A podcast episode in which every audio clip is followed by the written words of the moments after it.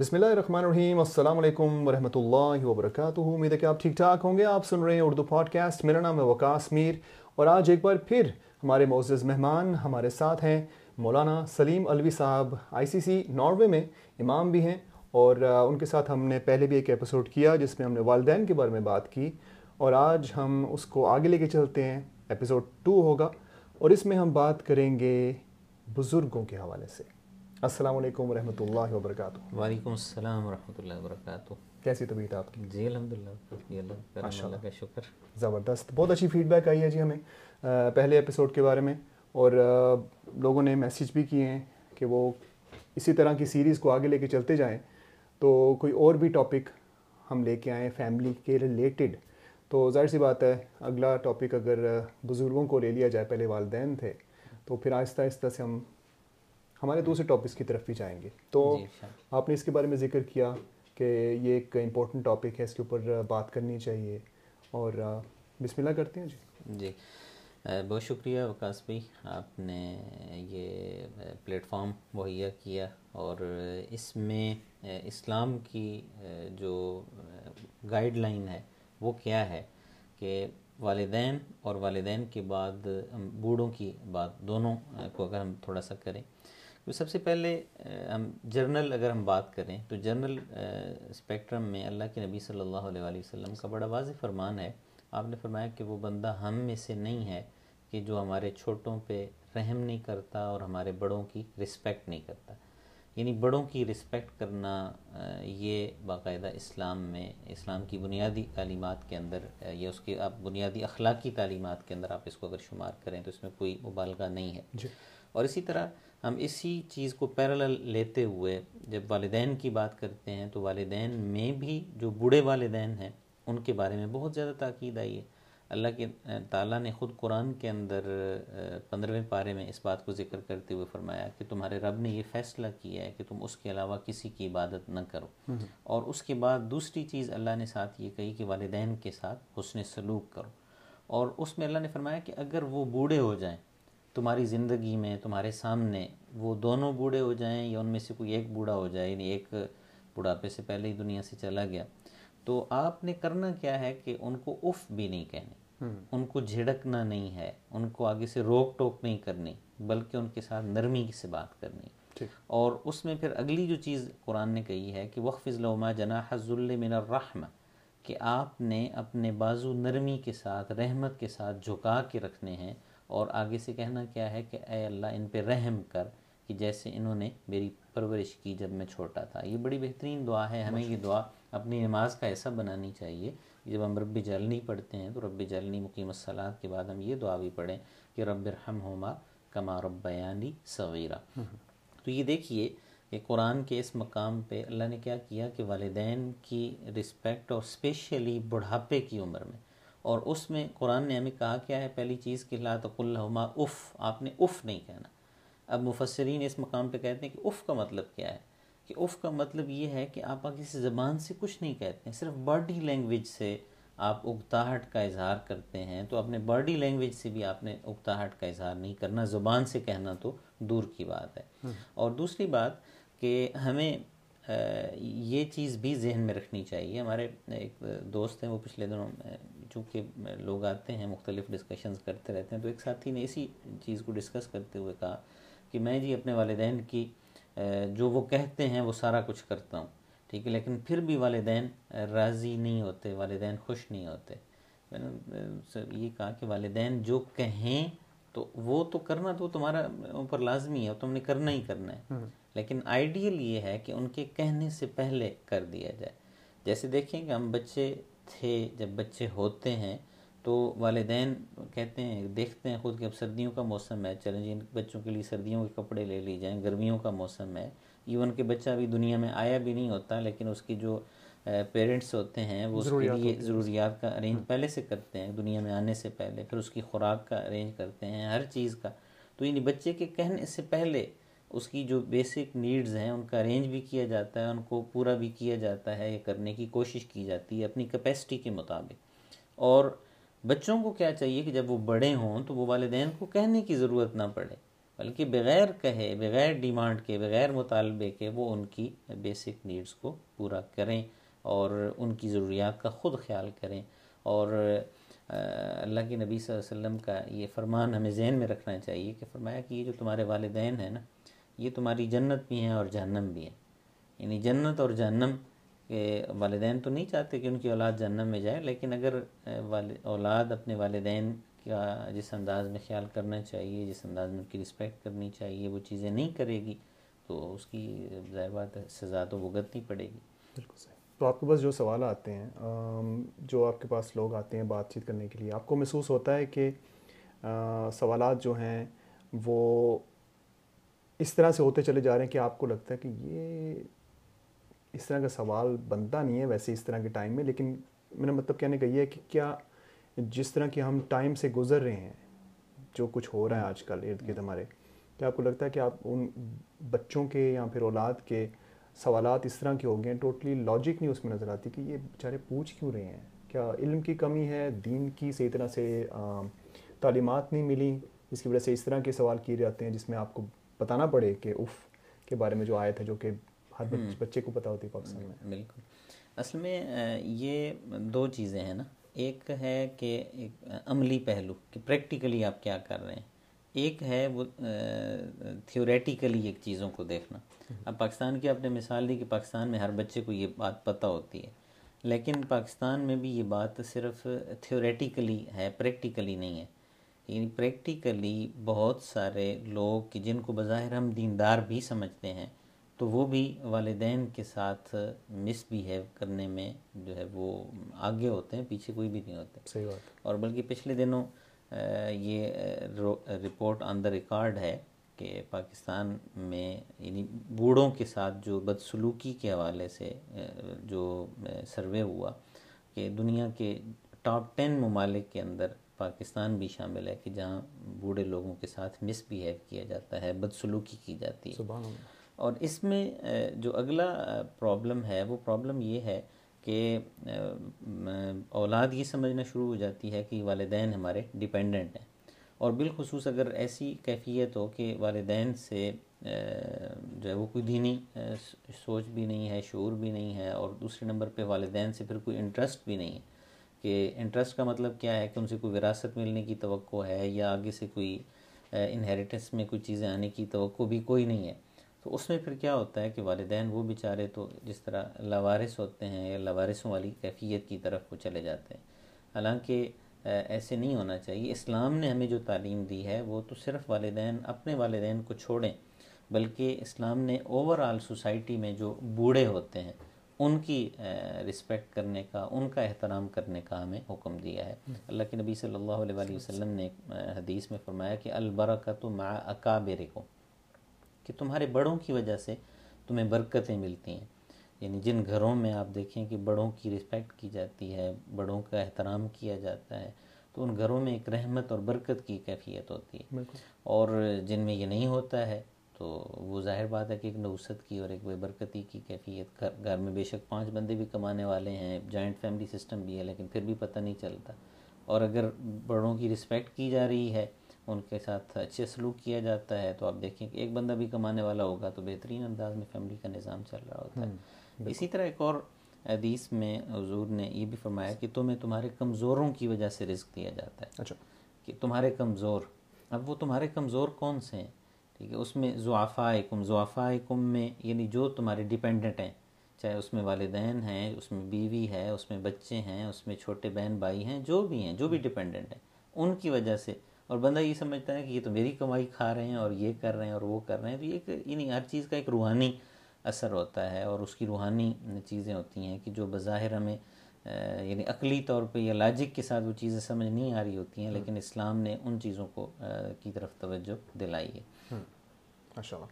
ابھی ابھی جتنے بھی لوگ پروگرام سن رہے ہیں، آپ سن رہے ہیں اردو پوڈ کاسٹ، اور ہمارے آج کے مہمان ہیں مولانا سلیم الوی صاحب، ناروے میں یہ امام بھی ہیں آئی سی سی مسجد کے، اور ساتھ ساتھ درس وغیرہ بھی آپ دیتے ہیں. اتوار کے اتوار ہوتا ہے یہاں پہ.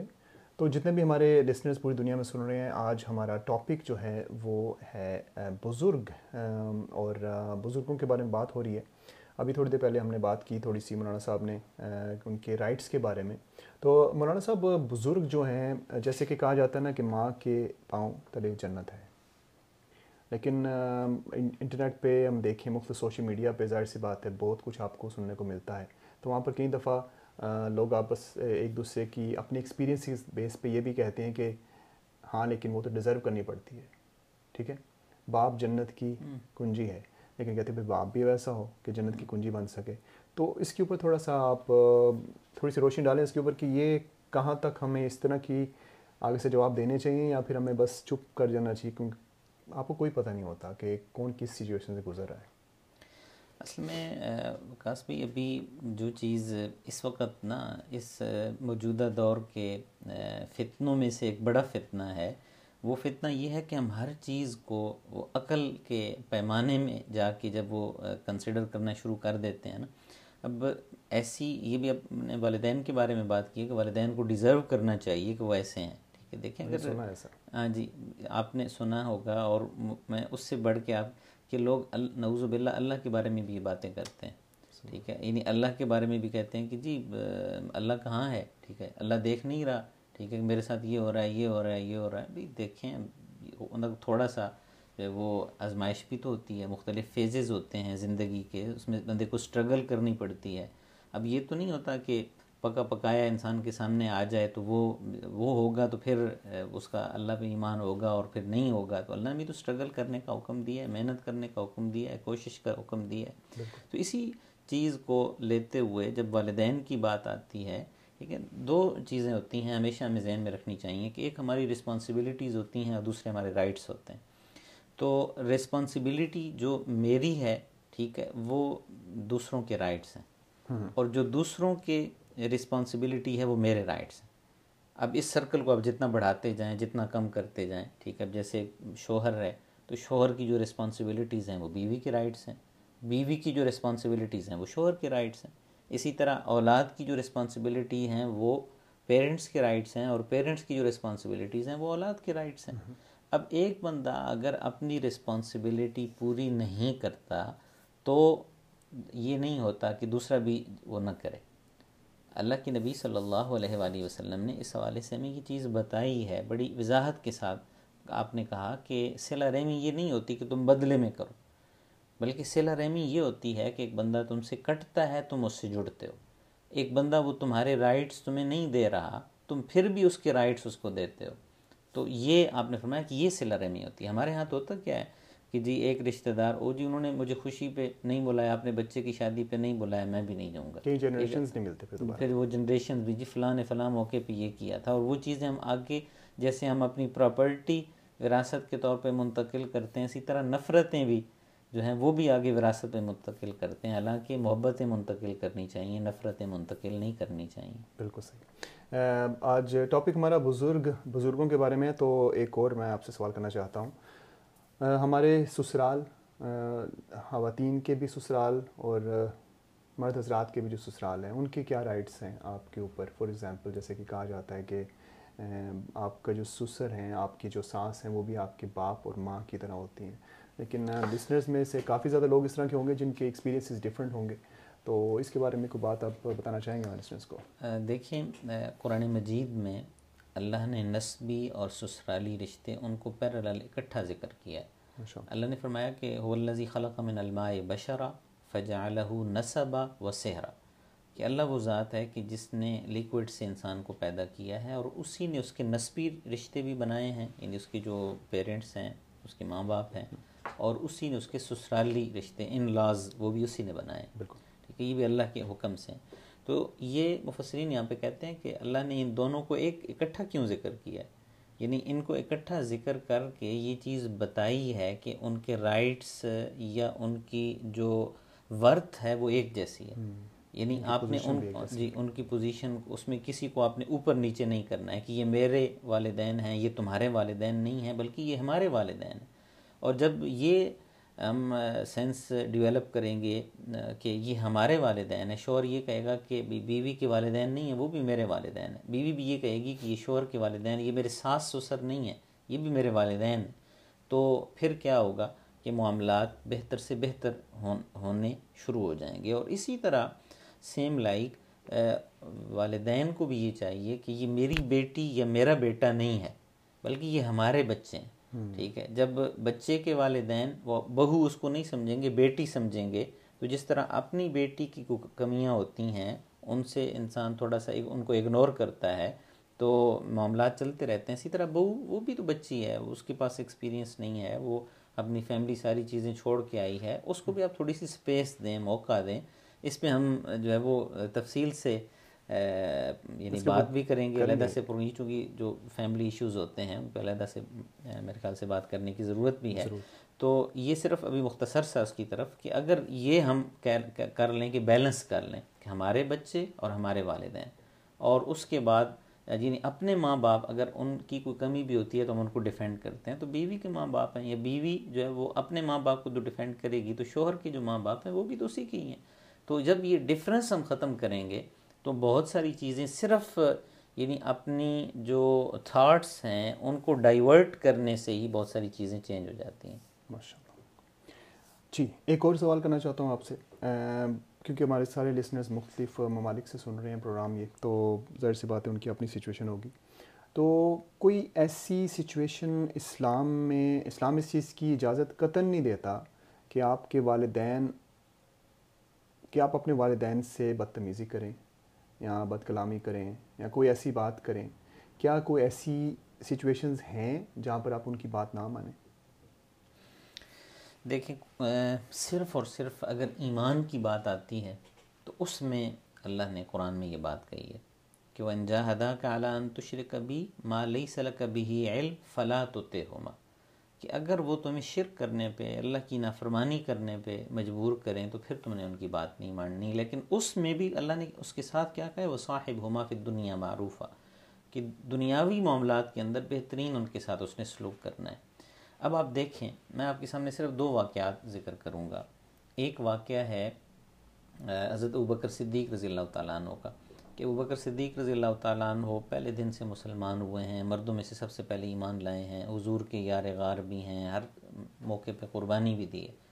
لیکن ان کے جو والد ہیں وہ ابو قحافہ ان کا نام تھا, اور وہ فتح مکہ کے موقع پر جا کے مسلمان ہوتے ہیں.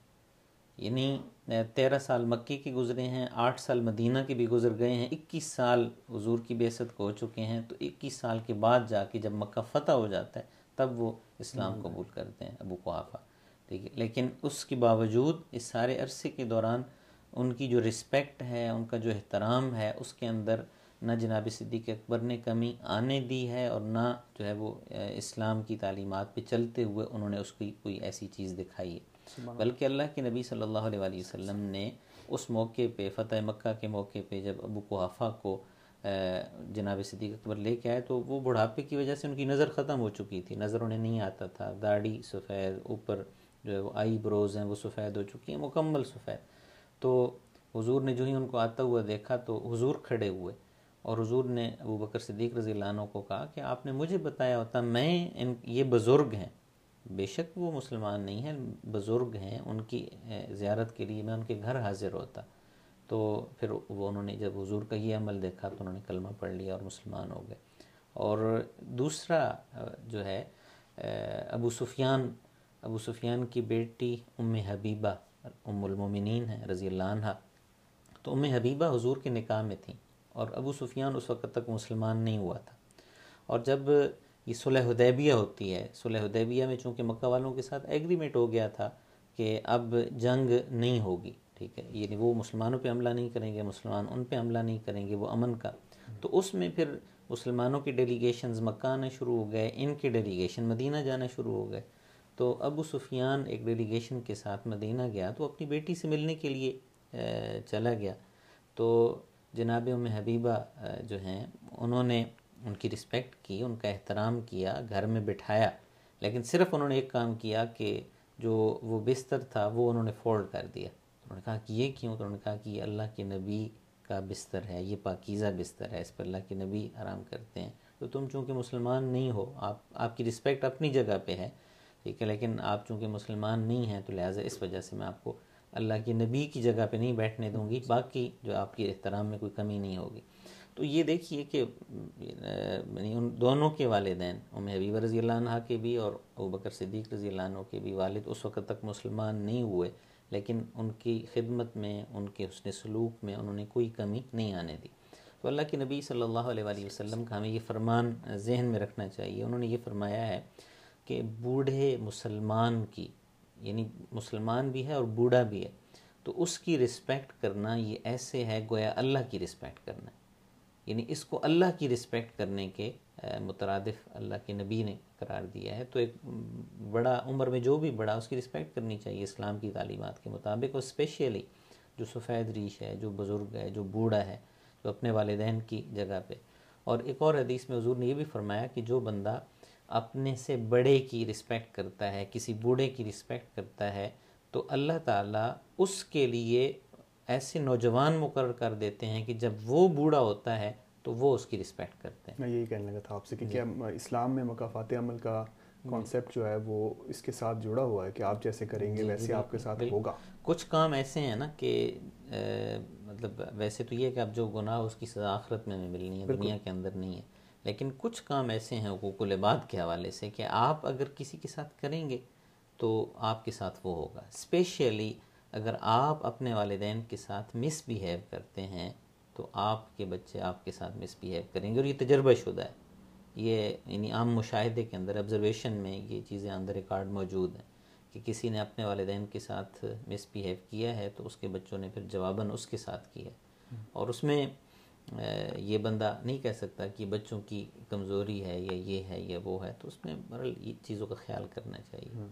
ہمیں ایک سوال آیا تھا، میں نے کسی سے ذکر کیا تھا آج ہم یہ پروگرام کریں گے، تو وہ انہوں نے انہوں نے کہا کہ پاکستان میں تو چھوڑیں، یہاں پر ناروے میں بھی اس طرح کے کافی ایشوز اٹھتے رہتے ہیں جہاں پر وراثت کی بات آتی ہے. تو بزرگ حضرات جو پروگرام سن رہے ہیں اور جو ینگسٹرز جو سن رہے ہیں، جو کہ اس ابھی تک اس سو ابھی شروع ہو چکے ہیں اس سوچ کو دماغ میں رکھے ہوئے کہ جی ابا جی جب جائیں گے تو یہ ملے گا وہ ملے گا، تو ان کے بارے میں کچھ آپ ایڈوائز دینا چاہتے ہیں دونوں کو کہ یہ اس طرح کے معاملات آپ کے سامنے ضرور آتے ہوں گے جہاں پر کوئی بزرگ ہوں گے جن کے پاس ماشاءاللہ کافی جائیداد ہوگی، تو وہ کیونکہ بچے نہیں سنتے تو ان کو سمجھ نہیں آتی کہ میں نے کرنا کیا ہے، سب کا یتیم خانے دے دوں یا یہ کر دوں. تو اس کے بارے میں تھوڑا سا بتائیے کیونکہ یہ کافی سیریس ایشو ہے اور اس کی وجہ سے کافی گھر ٹوٹتے بھی ہیں اور ظاہر سی بات ہے لوگ پھر کھینچا تانی کرتے ہیں کہ یہ میں نے میرے پاس رہیں یا میرے پاس نہیں، مقصد کوئی اور ہوتا ہے ان کا. تو اس کے اوپر تھوڑا سا بتائیں کہ ریئلسٹک سا ایک سچویشن ریئلسٹک ہے کافی. اصل میں نا یہ بھی میں نے پہلے اس کی طرف اشارہ کیا تھا کہ تمہیں اپنے کمزوروں کی وجہ سے رزق دیا جاتا ہے، ٹھیک ہے. اب جو وراثت ہے، ٹھیک ہے، وراثت کے حوالے سے اب بندہ یہ سمجھنا شروع کر دے کہ یہ تو یہ مجھے وراثت ملی ہے تو میرے والدین کی طرف سے ملی ہے اور وہ آگے میری اولاد کو ٹرانسفر ہونی ہے، ٹھیک ہے. تو وراثت میں یہ ایسے نہیں ہونا چاہیے، اس میں بیلنس ہونا چاہیے. اس میں بہت ساری چیزیں ایسی ہیں کہ یہ صرف وراثت کی حد تک بات نہیں ہے، یہ اوورآل جو ہے وہ رویوں کی بات ہے کہ مجموعی طور پہ رویے کیا ہونے چاہیے. اب اس میں میرے خیال سے نا دونوں طرف سے چیزیں تھوڑی سی ایکسٹریم ہیں، یعنی والدین کی طرف سے بھی ایکسٹریم ہو جاتی ہیں اور جو یوتھ ہے، جو نوجوان ہیں، ان کی طرف سے بھی ایکسٹریم ہو جاتی ہیں. اب کرنا کیا چاہیے اس میں دو، اگر ہم اس کو یعنی کویشچن بنا لیں نا کہ بوڑھوں کو کیا کرنا چاہیے اور جوانوں کو کیا کرنا چاہیے. سب سے پہلے میں جوانوں کی بات کر لیتا ہوں کہ جوانوں کو کیا کرنا چاہیے، کہ یہ جنریشن چینج یہ ایک نیچرل سی چیز ہے کہ جو آج یعنی آج ہم ہیں، ٹھیک ہے، ہمارے بچے چھوٹے ہیں، کل بچے ہمارے جوان ہوں گے. ہمارے والدین آج ٹھیک ہے وہ ادھیڑ عمر ہیں یا بڑھاپے کو ہیں، کل وہ نہیں ہوں گے، ٹھیک ہے. یہ قدرتی ایک چیز ہے، یہ اس طرح چینج آتا ہے. تو اب اس میں ہم اپنے والدین کے ساتھ جو سلوک کر رہے ہیں نا، ہمارے بچے اس کو آبزرو کر رہے ہیں، سیکھ رہے ہیں اس سے. بے شک وہ آگے سے کچھ کہہ نہیں رہے، کوئی ریئیکٹ نہیں کرتے ہیں، لیکن وہ آبزرو کر رہے ہوتے ہیں کہ ہم کیسا رویہ، ہم اپنے بچے کے ساتھ کیسے بات کرتے ہیں اور اپنی ماں اور باپ کے ساتھ کیسے بات کرتے ہیں، بہن بھائیوں کے ساتھ. تو وہ یہ سمجھ رہے ہوتے ہیں کہ جو ہے یعنی کس کو کیا ویلیو دینی ہے، کس رشتے کو کتنی ویلیو دینی ہے، ٹھیک ہے. یہ ایک عام بچے اس چیز کو آبزرو کر کے پھر اسی کے مطابق وہ ریئیکٹ بھی کرتے ہیں. وہ دیکھتے ہیں کہ والدین کی یہ دوست ہیں، ان کو والد اس طرح جو ہے وہ رسپیکٹ دیتے ہیں، تو وہ بھی ان کو رسپیکٹ دیتے ہیں کہ یہ انکل ہیں، یہ فلاں آنٹی ہیں، ماما کی جو ہے وہ فرینڈ ہیں۔ لیکن اس کے مقابلے میں کوئی رشتہ دار ہے جس کے ساتھ نہ والد کی بنتی ہے یا والدہ کی نہیں بنتی، والد کی بنتی ہے ایک، تو وہ بچے اس کو آبزرو کر رہے ہوتے ہیں، تو وہ بھی پھر کیا کرتے ہیں، ماں کے سامنے جو ماں کا وہ جو ہے وہ پسندیدہ پسندیدہ ہوگا اس کے سامنے وہ ماں کے سامنے اس کے ساتھ وہ ہو جائیں گے۔ بچے بھی بڑے پولیٹیکل بعض اوقات ہوتے ہیں، وہ چیزیں آبزرو کر رہے ہوتے ہیں، وہ چونکہ دیکھ رہے ہوتے ہیں۔ اب یہی بچے جب کل بڑے ہوتے ہیں تو انہوں نے جو جو چیزیں آبزرو کی ہوئی ہوتی ہیں، کل جب ان کے ہاتھ میں اختیار آتا ہے، جب وہ خود فیصلہ کرنے کے قابل ہوتے ہیں، تو پھر وہ اسی طرح دیکھتے ہیں، اسے ریئیکٹ کرتے ہیں، یہ چیزوں کو ہینڈل کرتے ہیں کہ جس طرح انہوں نے اپنے والدین کو ہینڈل کرتے ہوئے دیکھا ہوتا ہے۔ تو اس میں سب سے پہلی بات تو میں جو نوجوان ہیں کہ جو ہماری ایج میں ہیں، درمیان میں ہیں کہ بچے بھی ہیں اور والدین بھی ہیں، وہ یہ کام کریں کہ بچوں کو دکھانے کے لیے نہیں بلکہ والدین کی دلجوئی کے لیے کہ اب والدین کل انہوں نے ایک ایکٹیو لائف گزاری ہے، آج وہ ریٹائر ہو چکے ہیں، پینشنسٹ ہیں، آج وہ کام نہیں کر سکتے ہیں، تو ان کے ساتھ کیا کیا جائے کہ ان کی ایکٹیویٹی کوئی نہ کوئی ڈیزائن کی جائے۔ اب میں نے جاپان کا وزٹ کیا، جاپان میں میں نے کچھ فیملیز کو دیکھا، وہ یہ کام کرتے تھے کہ صبح جب جانا ہے جاب پہ، اب یہ عام ٹرینڈ ہے، جیسے یورپ میں عام ٹرینڈ ہے کہ میاں بیوی دونوں کام کرتے ہیں، تو جاپان میں بھی میاں بیوی دونوں کام کرتے ہیں۔ اب صبح جانے لگتے ہیں تو بچوں کو وہ کنڈر گارڈن چھوڑیں گے یا ڈے کیئر سینٹر چھوڑیں گے، تو بچوں کو ڈے کیئر سینٹر چھوڑ کے اس کے بعد وہ وہاں پہ اولڈ ڈے کیئر سینٹر بھی بنے ہوئے ہیں، تو اس میں وہ اپنے والدین کو چھوڑیں گے، ادھر اولڈ ڈے کیئر سینٹر میں والدین کو چھوڑا، ادھر بچوں کو چھوڑا، اپنی جاب پہ چلے گئے۔ اب بچے اپنی ہم عمر بچوں بچے بچیوں کے ساتھ کھیلیں گے، والدین وہ اپنے ہم عمر کے ساتھ گپ شپ لگائیں گے، شام کو آئیں گے تو وہ پہلے والدین کو لیں گے، پھر بچوں کو لیں گے، گھر آئیں گے، کھانا شانا کھائیں گے، گپ شپ کریں گے، سو جائیں گے۔ تو وہ کیا ہے کہ انہوں نے دونوں چیزوں کو ایک لحاظ سے مینٹین کیا ہوا ہے۔ یعنی اس وقت جاپانی جو معاشرہ ہے وہ سکسٹی پرسینٹ اولڈ لوگ ہیں، وہاں پہ بڑی عمر کے لوگ ہیں، تو یعنی بوڑھوں کا معاشرہ، پاپولیشن یعنی پاپولیشن ان کی بوڑھوں کی بڑھتی جا رہی ہے، نئی جنریشن آ نہیں رہی شادیوں کے حوالے سے اور باقی، تو انہوں نے یہ کام کیا۔ اور مجھے یہ چیز بڑی اچھی لگی کہ والدین کو ایک لحاظ سے اگر آپ ان کو گھر میں بٹھا دیں گے، کوئی ایکٹیویٹی نہیں، کوئی کچھ کام نہیں، تو وہ بھی ایک بورنگ بھی ہوتا ہے اور وہ تو وہ تنگ بھی ہو جاتے ہیں۔ جب بندہ بور ایسی سچویشن میں جہاں پر بور ہوتا ہو تو وہ کہتے ہیں صحت پہ بہت افیکٹ ہوتا ہے اس کا، اس کے نفسیاتی اثرات بھی زیادہ ہوتے ہیں۔ یعنی جسمانی طور پہ جب انسان فزیکلی ایکٹیو ہوتا ہے تو اس کے سائیکولوجیکلی اس کے جو ہے وہ افیکٹس بھی ہوتے ہیں انسان کے اوپر، اور انسان سائیکولوجیکلی جب وہ ڈسٹرب ہوتا ہے تو فزیکلی بھی اس کی چیزیں ڈسٹرب ہوتی ہیں۔ تو مینٹلی، فزیکلی، سائیکولوجیکلی دونوں انداز میں جب وہ ٹھیک ہوتا ہے تو اس میں یہ آپ یعنی نوجوان یہ کر سکتے ہیں کہ والدین کو کبھی، جیسے ہم بچوں کے اپنے فرینڈز بلاتے ہیں، ان کی پارٹی کرتے ہیں، والدین کے فرینڈز بلا لیں، ان کو ٹی پارٹی کر لیں، ٹھیک ہے، ان کے سوشل سرکل کو۔ اچھا، اسی طرح وہ کتابوں سے خوش ہوتے ہیں، ان کو کتابیں لا کے دیں، وہ کسی کو وزٹ کرنا، فیملی کے ریلیٹیو ان کو وزٹ پہ لے جائیں، اسی طرح کہیں خود گھومنے پھرنے جا رہے ہیں والدین کو بھی ساتھ لے جائیں، ایک پلان باقاعدہ کریں کسی ویکنڈ پہ کہ یہ ویکنڈ بچوں کے ساتھ ساتھ والدین کو بھی لے کے جانا ہے۔ تو یہ چیزیں ایسی ہوں گی کہ ان کے اندر پھر اگلی جو چیز ہے کہ اپنے بچوں کو والدین کے ساتھ انوالو ہونے دیں۔ جو گرینڈ چائلڈ ہوتے ہیں وہ بڑے اچھے لگتے ہیں، یعنی اولاد کی اولاد نا، یہ ایک نیچرل سی بات ہے، وہ بڑی اچھی لگتی ہے۔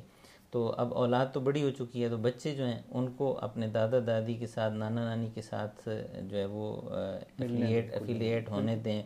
یہ نہ ہو کہ جی جی ان کو زبان نہیں آتی، ان کا یہ مسئلہ ہے، یہ یورپ میں مغربی بھی بڑا مسئلہ ہے کہ جی زبان نہیں سیکھ پائیں گے، لیکن ایسے نہیں ہونا چاہیے، اس میں ڈسٹینسنگ نہیں ہونی چاہیے۔ زبان بچہ سوسائٹی سے سیکھ لے گا، زبان بچہ اسکول سے سیکھ لے گا، کالج یونیورسٹی سے سیکھ لے گا، لیکن وہ جو محبت ہے، وہ جو اپنائیت جو سے دادا دادی نانا نانی سے ملنی ہے، وہ اسے کہیں سے نہیں ملے گی، تو اس میں نہ نہ کیا جائے۔ اور بوڑھوں کو کیا چاہیے، بوڑھوں کو بھی یہ چاہیے کہ وہ ہر کام میں انٹرفیئر نہ کریں۔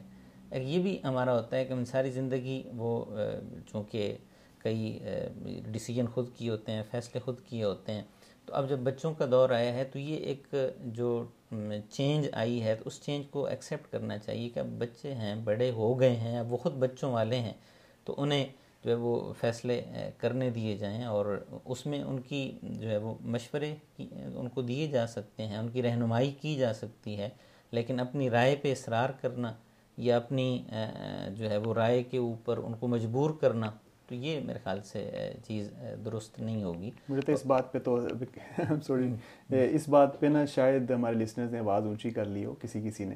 تو یہ آپ نے بڑا اچھا پوائنٹ بتایا، کیونکہ میں بھی کافی زیادہ اس طرح کے ایشوز جب میری بات ہوتی ہے کسی سے تو وہ کئی دفعہ یہی اندر لے کے آتے ہیں بات کو کہ بزرگوں کی طرف سے انٹرفیئرنس ہوتا ہے، ان کی والدہ کی طرف سے یا زیادہ تر والد کی طرف سے یا پھر دادا کی طرف سے یا کسی ایسے بندے کی طرف سے جن کا کافی عرصے سے ہولڈ رہا ہے اس جنریشن میں جو کہ اب نہیں رہی، ناپید ہو چکی ہے، ایکچولی ٹائم چینج ہو چکا ہے، زمانے کے تقاضے بدلتے ہیں نا. جیسے اب موجودہ جنریشن ہم اس کو ڈیجیٹل جنریشن ہے، ٹھیک ہے، اب اس میں وہ لوگ کہ جن کو موبائل استعمال کرنا ہی نہیں آتا، ٹھیک ہے، تو یہ ظاہر بات ہے کہ وہ اگر اس پہ وہ ریزسٹنس ہی ہر ہر وقت موبائل لگا کے بیٹھے ہو، یہ ہے وہ، چیزوں کو بیلنس کرنا چاہیے.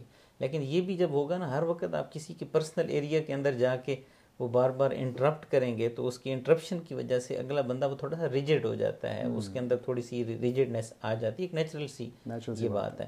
تو اس میں اب بوڑھوں کو کیا کرنا چاہیے، وہ اپنے آپ کو کسی پازیٹیو ایکٹیویٹی میں لگا کے رکھیں. ہمارے ایک استاد تھے منصورہ مدرسے کے محترم تھے، مولانا فتح محمد صاحب. تو یہ میں بات کر رہا ہوں دو ہزار چار پانچ کی، کہ دو ہزار چار پانچ میں اس وقت ان کی ایج یعنی وہ مور دین ایٹی میرے خیال سے تھے، بہت بوڑھے تھے. لیکن انہوں نے کیا کیا کہ مدرسے کے اندر کمپیوٹر کی ایجوکیشن شروع کرائی، اور محتمم ہیں اب، یعنی بوڑھے آدمی ہیں، ان کو کوئی ضرورت بھی نہیں ہے، لیکن ساتھ انہوں نے خود بھی ایڈمیشن لے لیا. وہ کہتے ہیں کہ مجھے بھی کمپیوٹر سیکھنا چاہیے، کوئی بھی ہنر ہے، کوئی بھی فن ہے، وہ بیکار نہیں ہے، وہ کام آتا ہے، باوجود اس کے کہ میری اب ایج بھی نہیں ہے، ٹھیک ہے. لیکن انہوں نے جو ہے وہ یعنی اسٹوڈنٹ کے ساتھ اسٹوڈنٹ کے طور پہ اسٹوڈنٹ کے ساتھ اسٹوڈنٹ کے طور پہ اسی کلاس میں کمپیوٹر سیکھنا شروع کر دیا.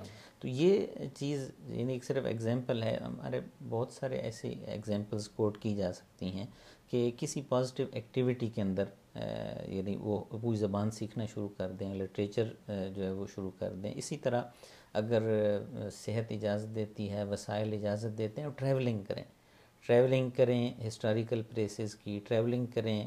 جیسے اب حج عمرہ کر لیا ہے، جیسے مسجد اقصیٰ کی زیارت کرنے کے لیے جائیں مختلف جگہوں پہ. تو اس سے بہت ساری چیزیں ایسی ہوتی ہیں کہ بندے کا اپنا جو ہے وہ جو ہے وہ ویژن اس کے اندر براڈنس آتی ہے، ذہن کھلتی ہے، بہت ساری چیزیں.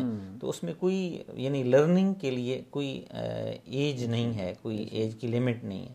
وہ ہم مشہور اکثر وہ کوٹیشن ذکر بھی کرتے ہیں نا کہ ماں کی گود سے قبر تک جو ہے وہ علم حاصل کرو. تو علم صرف یہی نہیں ہے کہ جی آپ وہ لکھنا پڑھنا سیکھیں، ٹھیک ہے، نئی زبانیں سیکھیں، نئی ٹیکنالوجی سیکھیں، نئی نئی چیزیں سیکھیں. تو اپنے آپ کو جب بیزی رکھیں گے، ایکٹیو رکھیں گے، تو آپ دیکھ لی دیکھ لیں یہ عام یہ عام ریسرچ بھی یہ آ چکی ہے کہ ریٹائرمنٹ سے پہلے کی جو ایج ہوتی ہے اور جو بندے کی صحت ہوتی ہے، ریٹائرمنٹ کے بعد فوراً اس پہ اثر پڑتا ہے. یعنی ریٹائرمنٹ کی ایج سے پہلے کیا ہے، وہ ایکٹیو ہے، وہ کام کر رہا ہے، ساری ایکٹیویٹیز کر رہا ہے. جو ہی ریٹائر ہوا ہے تو ایک سال کے اندر ہی وہ جو ہے وہ کمر ٹیڑھی ہو گئی ہے، ہاتھ میں لاٹھی آ گئی ہے، اور وہ ساری چیزیں. تو وہ کیا ہے، اصل میں وہ ذہنی طور پہ اپنے آپ کو سمجھنا شروع کرتے ہیں کہ میرا تو اب شاید مقصد ختم ہو گیا ہے. یا سائیکولوجیکلی ان کو محسوس ہوتا ہے کہ ایک لفظ ہی مائنڈ میں آ رہا ہے، ناکارا، اپنے آپ کو محسوس کرتے ہیں کہ میں اب کوئی کوئی مجھے کام نہیں دے گا، یا کوئی کام والا ہے ہی نہیں، کیونکہ ہر جگہ سے آپ کو نہ تو آپ کو کوئی فیسلٹیز ایسی ملتی ہیں جو کہ اس کو ملتی ہیں جو کہ کام کرتا ہو. تو ایک اور اگلا سوال میں کرنا چاہتا ہوں آپ سے کہ کیونکہ ابھی سننے والوں میں سے کافی ینگسٹرز بھی ہیں، تو ایک چیز جو بزرگوں کی طرف سے کافی زیادہ سننے کو ملتی ہے، جو کہ مجھے سوال میں بھی ایک ایک یا دو بندوں نے نا اسی طرح کا سوال کیا تھا کچھ عرصے پہلے بھی، کہ جو بزرگ اپنے وقت کو یاد کراتے ہیں اپنے بچوں کو کہ ہمارے وقت میں تو ایسا نہیں تھا، ہم تو ایسے نہیں کرتے تھے، یا ہم تو وہاں تک جاتے تھے کئی کلومیٹر چل کے. یہ یہ میں نے بھی سنا ہوا ابو سے، لیکن نیگیٹو طور پہ نہیں، بس ویسے ہی کہ ہم تو بڑی دور جایا کرتے تھے، ایسے ہوتا تھا. تو کیا اپنے پرانے ایگزامپلس استعمال کرنے چاہیے، یا کون کون سے ایگزامپلس کرنے چاہیے؟ آخری سوال رکھتے ہیں اس کو، پھر بعد میں آپ کی طرف سے ایک چھوٹی سی سمجھ کریں گے. جی اصل میں نا یہ ہمیں حقیقت سمجھنی چاہیے کہ زمانے کے بدلنے کے ساتھ ساتھ بہت ساری چیزیں تبدیل ہو رہی ہوتی ہیں. میں نے پہلے ایک لفظ استعمال کیا تھا ڈیجیٹل جنریشن کا، ٹھیک ہے. میں اب آپ کو اپنا پرسنل بتاتا ہوں کہ میں نے میٹرک کرنے تک موبائل دیکھا ہوا ہی نہیں تھا، ٹھیک ہے. یعنی میں نے نہیں دیکھا تھا کہ موبائل کیسا ہوتا ہے، اور اس دور میں وہ بٹنوں والا نوکیا کا موبائل نئے نئے آئے تھے، بالکل جی. یعنی اس دور کی، ابھی یہ اتنی پرانی بات بھی نہیں ہے، آج سے ٹوٹل بیس سال پہلے کی بات ہے، بالکل صرف بیس سال. تو بیس سال میں ٹیکنالوجی کتنی ایڈوانس ہوئی ہے، بندہ سمجھ بھی نہیں سکتا. آج اگر میں یہ کہوں کہ جی میرا بچہ، یا میں اپنے بچے کو یہ بتاؤں کہ جی ایسے موبائل ہوتے، تو پہلی بات تو یہ سمجھ ہی نہیں آئے گی، ٹھیک ہے. تو یہ صرف اگزامپل میں نے آپ کے سامنے کوٹ کیا کہ اسی طرح چیزیں بڑی ایڈوانس اور بڑی ریپڈلی چینج ہو رہی ہیں. تو اس میں اپنے آپ کو اگر ہم جو ہے وہ چینج نہ کریں، یا اپنی جو تصورات یا تخیل ہر بندے کا ہوتا ہے اور ہونا بھی چاہیے، تصورات بھی ہونے چاہیے، لیکن آئیڈیلزم کی طرف جب آپ جائیں گے نا، تو آئیڈیلزم میں ضروری نہیں ہے کہ ہر چیز آپ کی جو آپ کی آئیڈیل سچویشن ہے اسی کے مطابق ہو. بالکل. تو اس میں گراؤنڈ ریئلٹیز کو سمجھنا چاہیے، اور گراؤنڈ ریئلٹیز کو ہی سمجھ کے آگے جو ہے وہ چلنا چاہیے، پھر اتنی مشکل نہیں ہوتی ہے. تو اس میں اگر والدین بھی اور اولاد بھی تھوڑا سا اپنے ذہن کو کھلا کر لیں، بچے بھی یہ کہیں کہ یار جی ہر بات بات پہ ہمیں روک ٹوک کرتے ہیں، یہ کرتے ہیں، وہ کرتے ہیں.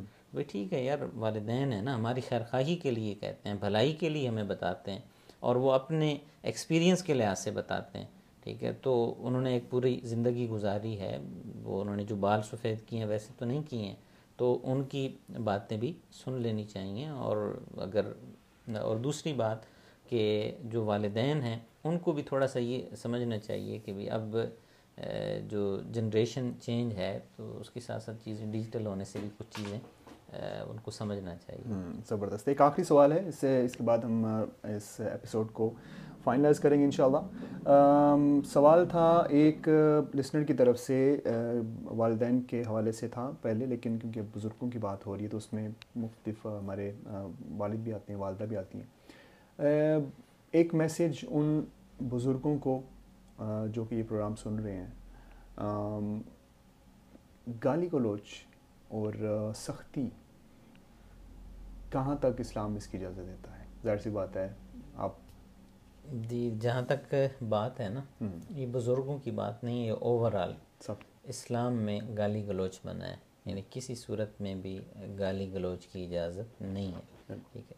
پہلی چیز تو یہ ہے، اب چاہے کوئی بزرگ ہو، چاہے کوئی اپنا ہو، چاہے پرایا ہو، دشمن ہو، جو بھی ہو، ٹھیک ہے، دوست ہو، گالی گلوچ کی کسی صورت میں اجازت نہیں ہے. لعنت ملامت کے الفاظ لوگ استعمال کرتے ہیں، اس کی کسی صورت میں اجازت نہیں ہے. بلکہ آ, آ, مطلب اس میں تو بڑی سخت وعیدیں آتی ہیں، بلکہ اللہ کے نبی صلی اللہ علیہ وآلہ وسلم نے جو مسلمان کی تعریف بتائی ہے، آپ نے فرمایا کہ مسلمان وہ ہوتا ہی وہ ہے کہ جس کے ہاتھ سے اور جس کی زبان سے دیگر مسلمان محفوظ رہیں. تو ہاتھ سے یعنی فزیکلی وہ کسی کو نقصان نہ پہنچائے، اور زبان سے وہ کسی کی جو ہے وہ ایسے الفاظ استعمال نہ کرے کہ جس سے کسی کی سیلف رسپیکٹ جو ہے وہ مجروح ہوتی ہو. بالکل صحیح. جب ہم جذبات میں ہوتے ہیں، طیش میں ہوتے ہیں، تو ہمیں پتہ نہیں چل رہا ہوتا کہ ہم کہہ کیا رہے ہیں، لیکن وہی جو الفاظ ہیں ہماری زبان سے جذبات میں جو نکلے ہوئے الفاظ ہوتے ہیں، وہ اگلے بندے کی روح کو، اس کے دل کو بھی چیر کے لے جاتے ہیں. اس میں والدین کو بھی اس چیز کا خیال کرنا چاہیے کہ وہ اپنے اتھارٹیٹیو سٹائل میں وہ چیزوں کو امپلیمنٹ کروانے کی کوشش نہ کریں کہ ان کے پاس آج اتھارٹی ہے تو وہ اپنی اتھارٹی کو منوائیں. نہیں، ماہرین نفسیات بھی یہ جو بچوں اور والدین کے درمیان جو گیپ بڑھ رہا ہے نا، اس گیپ کے بڑھنے کی وجوہات میں ایک وجہ یہ بھی لکھتے ہیں کہ والدین جو ہیں وہ بچوں کو انڈرسٹینڈ کرنے کی کوشش نہیں کرتے ہیں، وہ اپنی اتھارٹی ان پہ دکھانے کی اور جگانے کی کوشش کرتے ہیں. اب میں آپ کو بتاتا ہوں، میں پرسنلی جو خود پریکٹس کرتا ہوں کہ اپنا بچہ ہے، ٹھیک ہے، تو بچے سے باقاعدہ میں لاجک کے ساتھ بات کرتا ہوں. بھئی یار یہ کام آپ نے، ابھی سات سال کا ہے، ٹھیک ہے، یہ کام آپ نے کیوں کرنا ہے اور یہ کیوں نہیں کرنا، ٹھیک ہے. باقاعدہ جب آپ بچے کو بھی، چھوٹا بچہ ہے نا، اس کو بھی آپ سمجھائیں گے تو بچے بھی سمجھ جاتے ہیں. تو بڑے ہیں تو اس میں صرف یہی ہے، اور اس میں چونکہ اللہ نے نا ہمیں حکمت کا پہلو اپنانے کا حکم دیا ہے کہ ادعو الی سبیل ربک بالحکمہ والموعظۃ الحسنہ، کہ آپ حکمت کے ساتھ، والدین حکمت کے ساتھ بات کریں. یعنی حکمت کا مطلب کیا ہے؟ Strategy, planning. ٹھیک ہے، وہ پلاننگ کر کے اسٹریٹجی کے ساتھ وہ چیزیں لے کے، ایسے نہیں ہے کہ ایک موقع پہ تو او جی اگلے بندے کو لتاڑ لتوڑ دیا اور دبا دبو دیا اور مار کوٹائی کر دی، اور دوسرے موقع پہ جی اب اس کو راضی کرنے کی کوشش ہو رہی ہے. تو پہلے اگر بیلنس کے ساتھ انسان سیلف کنٹرول کی مشق کرے کہ والدین بنے ہیں، یہ اللہ کا ایک انعام بھی ہے اور ساتھ ایک بہت بڑی ذمہ داری بھی ہے، بہت بڑا انعام انعام اور ساتھ رسپانسبلٹی. ٹھیک، رسپانسبلٹی بھی سمجھنی چاہیے کہ آج ہم جو بچے جن کی جیسی تربیت کریں گے تو یہی بچے کل ان کے ہاتھ میں لیڈنگ رول ہوگا، اور یہ ہم سوسائٹی کے اندر ایک پازیٹیو ایڈیشن دے کے جا رہے ہیں، یہ ہم سوسائٹی کے اوپر ایک بوجھ چھوڑ کے جا رہے ہیں. بالکل صحیح، اور اس کا جواب بھی دینا پڑے گا اللہ کے آگے ایک ایک چیز کا. ظاہر بات ہے اگر ہم اگر پازیٹیو ایڈیشن ہم نے کیا ہے، اچھے اولاد کی تربیت کی ہے، تو ان کا جو عمل بھی ہوگا وہ ہمیں اس میں حصہ ملے گا. صدقہ جاریہ. جی صدقہ جاریہ ہے. لیکن اگر ہم جو ہے وہ صرف یہی سمجھیں کہ ہمارا کام، والدین کا کام تو صرف بچوں کو کھلا پلا کے بڑا کرنا تھا اور بس، تو یہ جو ہے وہ ہماری ذمہ داری نہیں ہے. ہماری ذمہ داری ان کا اچھا انسان، اچھا مسلمان بنانا بھی ہے. میرے ذہن میں ایک سوال آ رہا ہے ایک بار پھر، جی آخری جی صرف ایک ایک منٹ کے لیے. جو بزرگ اس دنیا میں نہیں رہے، اللہ تعالیٰ ان کو جنت الفردوس میں جگہ عطا فرمائے، لیکن اگر وہ اس دنیا سے چلے گئے ہیں لیکن وہ اپنا ایک اپنا والد ہونے کا وہ انداز جو ہے ان کا جو ہونا چاہیے تھا دینی حوالے سے کہ بچے بھی دین کی طرف آتے، اگر بچے ان کے ہوتے ہوئے دین کی طرف نہیں آئے اور بعد میں آتے ہیں، تو اس طرح کے والدین کو ثواب ملتا ہے بچوں کے دین کی طرف آنے کا؟ ڈیفینیٹلی ثواب تو ملے گا. جی جی. اب جو بچے بے شک والدین اس میں اپنا کنٹریبیوٹ نہیں کر سکے، تربیت نہیں کر سکے، والد یا والد میں سے کوئی ایک، لیکن وہی بچے آگے چل کے نیکی کی طرف آتے ہیں، ٹھیک ہے، تو والدین کو اس میں سے حصہ ملتا ہے. اگر وہ خود تربیت کرتے ہیں تو یہ تو ویل اینڈ گڈ ہے، بہت اچھی بات ہے.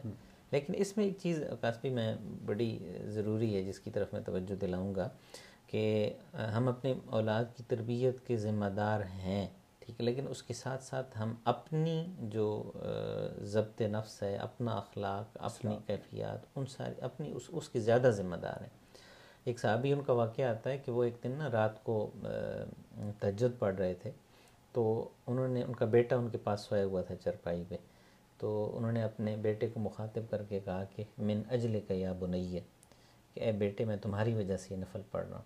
ٹھیک ہے، یعنی انسان جو نیکیاں خود کرتا ہے نا، بے شک اس کو اپنی اولاد کے ساتھ ٹائم گزارنے کا موقع نہیں بھی ملا ہے، لیکن اس کی نیکیوں کی جو پازیٹیو ریز ہیں یا ویوز ہیں، یہ ان کے اوپر پہنچتی ہیں، وہ اثرات آگے چلتے ہیں، نیکیاں ٹرانسفر ہوتی ہیں.